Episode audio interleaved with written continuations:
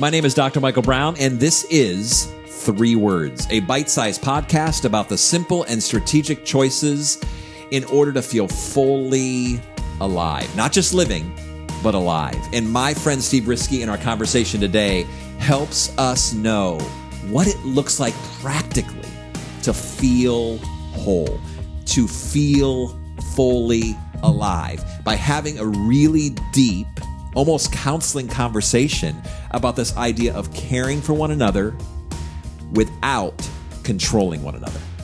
Enjoy. Steve, I always love our conversations together. They're insightful, they're deep, but most of all, they're practical. You have this ability to get really practical and make things tangible in our lives. So what are our three words for today? Controlling isn't caring. Controlling isn't caring. But immediately I think, but isn't the most caring thing to do to control my kids? Because I need to control them. I got 9 kids, right? And you got kids. And so, okay, so talk to me about that. So we start life, right? We got this little person in a basket and we're carrying them around and we're literally controlling everything about their life, right? But the process of parenting from there until, like, let's say 18 or 20, whatever, is actually the process of releasing their control over their life to them. And by the time your child's an adult, you should not want control over them because they don't get to be an adult. Adulthood is actually the process of running one's life. Now, I know a lot of older adults who are still controlling their adult children's lives, or at least seeking to, right? And that makes sense then, because that's an awkward relationship. It doesn't feel caring to the individual being controlled. That's right. But we crave control. We really want control. Why? Because we're afraid. And we got to talk about this fear, because fear always stands behind control. And so anytime I'm afraid, and I can't allow the bad to happen. And so if I were your parent and I'm afraid you're going to take a career that I don't want for you, or I don't think will be good for you, and I can't release you to your adulthood to make your mistakes, to grow, whatever, I will insert control believing that I'm caring. But you're going to almost universally feel resentment, resistance. And so what we have all these relationships in our life, and not just in our families, what we need to talk about families, but also at work and other places in our life where we think if I control them, I can make good for them. And we're wondering why these people are distancing from us, resisting us, moving away from us, making paths around us. It's because we have substituted control for care. So all of us as human beings have this craving for control, to control the circumstances of our life. But these three particular words, controlling isn't caring, the conversation today is about relationships. You started our conversation with parent-child relationships, and I'm guessing some of these principles that you have could also be applied to romantic relationships in the context of friendship, in the context of our workplace and our colleagues. Let's move our way through those. So we've talked about parenting.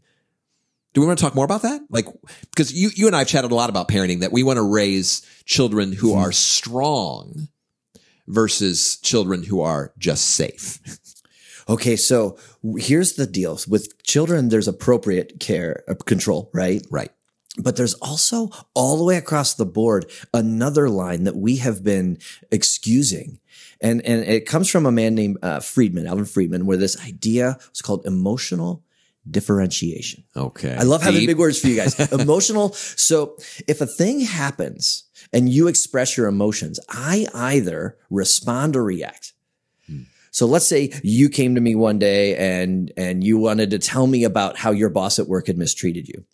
And I'll really exaggerate so you can feel it. So on one hand, if you said, oh, your boss mistreated you, a reaction would be, you know what you need to do? Notice your emotions became mine and I spat them back at you. All right. But a response would be something just simpler like, that sounds really hard, man.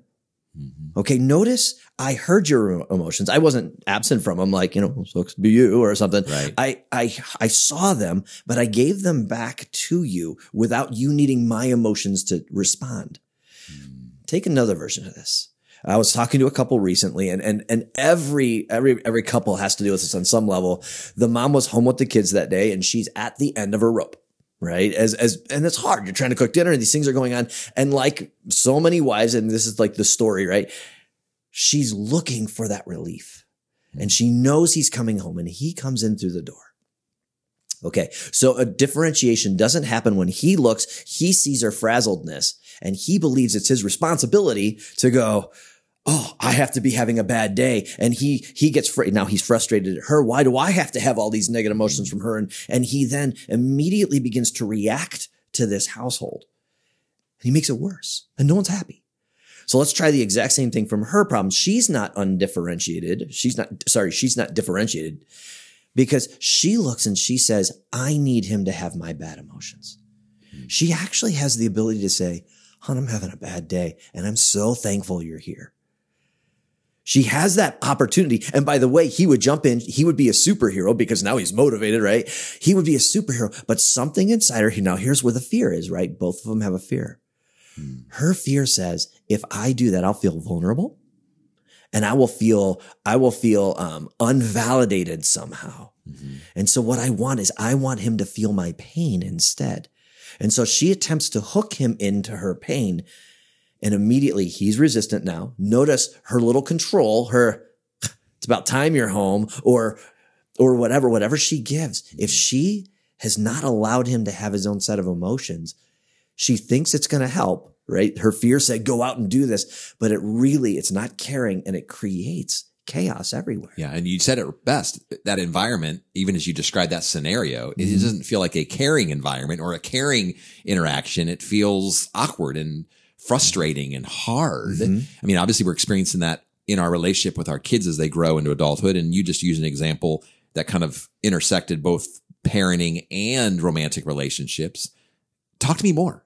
Even in friendship circles, what does that look like? Well, let's go further out than friendships. Let's go to business world. Okay, fair enough. Because in a business world, the boss actually has some control, and we would not think of that as care. Oh, I feel so cared about, but it's appropriate that the boss has control. So once again, control is appropriate in places, right?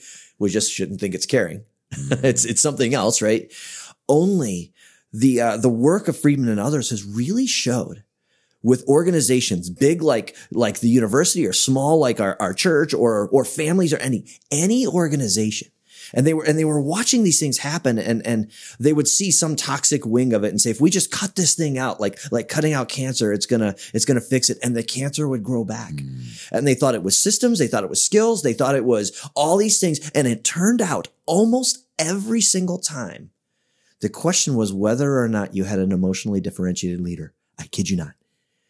If the leader of the organization was a calm, non-anxious presence that was able to not inherit the emotions that everyone was giving him. Interesting.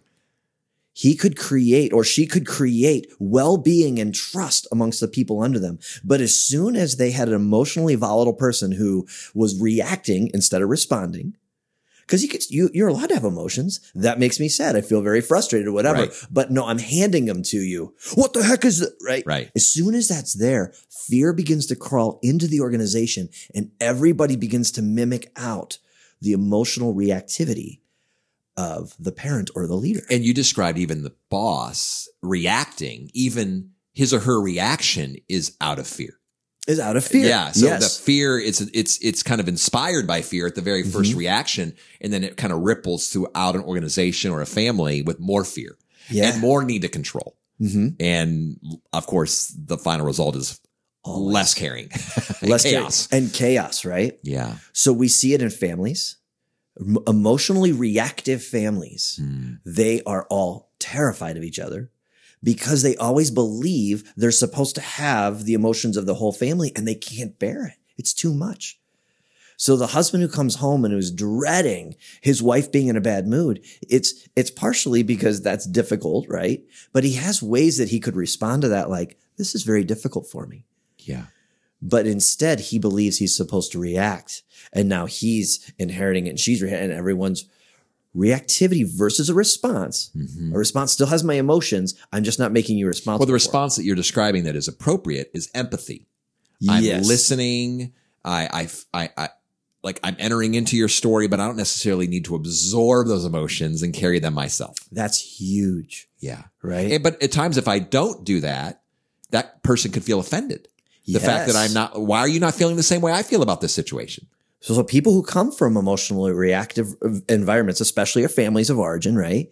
We actually mistake reactivity for caring. we think it's caring if you. So I was watching a silly sitcom with my son the other day, and the girlfriend was like, this girl said something bad. And the boyfriend was like, that seems hard. And the girlfriend was super mad. Like, why aren't you upset? See, she thinks that reactivity will be caring, but it's not. It doesn't help her. What she really needs is somebody who can look and say, I see you there. I've got you there. Mm. So if we're reactors, we actually think reactivity is caring, but it never actually helps, and it sabotages everybody. Mm. You know, I still can't get out of my head your initial comment that control is rooted 100% of the time in fear. Mm-hmm. We're a fearful people. Yeah.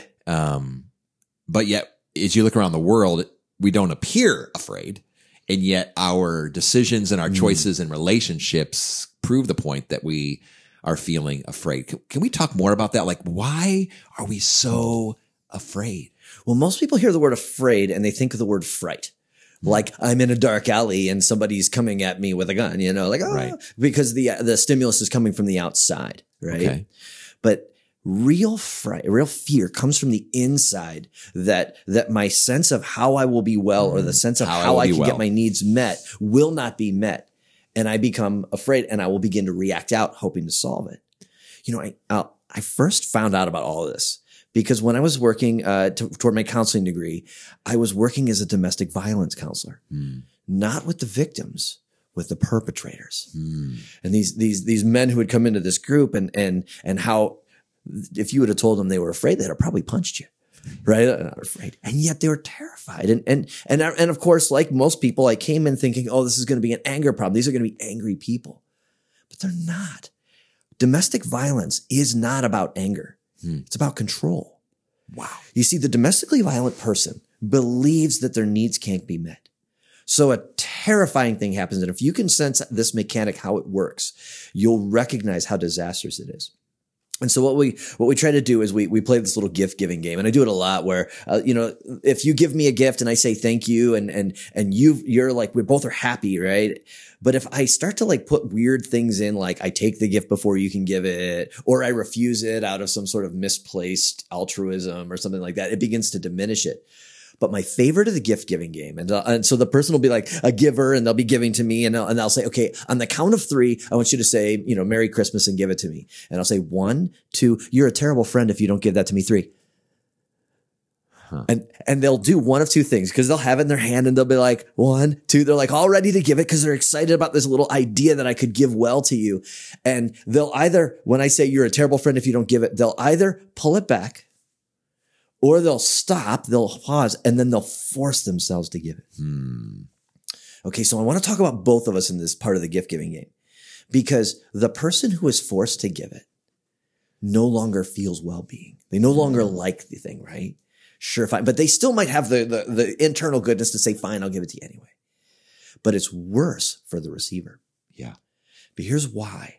The receiver longed to have a world that was willing to give to them. And they're terrified it won't happen. So they force it to happen.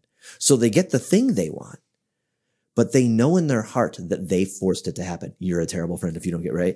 And because of that, their heart says, I'm the only one who cares about me. So even if the other person really did mean well-being, they could be kind, they could be as benevolent, doesn't matter how much. When the controller forces it to happen, all that happens is they cared about themselves. Right. And so their fear grows. See, I told you, no one cares about me. They got what they wanted, and their heart says, still, no one cares about me. So then they say, I need to control more. And they create this horrifying feedback loop of I control, I get what I want, but it didn't feel like love. And so I'm hungrier, so I control more. And it gets worse and worse. Controllers make their own grave. You know, Steve, we could talk about this forever. There's so much here, but obviously this is a bite-sized podcast. And okay. I'm sure you and I will continue to have more conversations about this in other contexts and maybe even other episodes. But would you share a final word with our listeners and our viewers very practically? Like, if you're struggling with controlling in these various contexts, like, we would just love one final word of advice. All right. One final word of advice would be this. In your life, you have all these places where you could ask and then be told yes or no. And if your heart says, I can't bear no, and I need to make it happen, you'll do damage to you and you'll do damage to them. It's actually the ability to say, someone really might love me well enough to give and to suffer the yes or no that will allow you to know if it's going to come in as love or not. And this is really, really hard. It's why you want to use control, because your heart says it's too scary to actually just ask, to just actually be vulnerable. And then reactivity is that ability to say, I'm going to punish you for making me feel bad. A response says, I see you there and I care about you. Caring can never be controlling, and controlling can never be caring.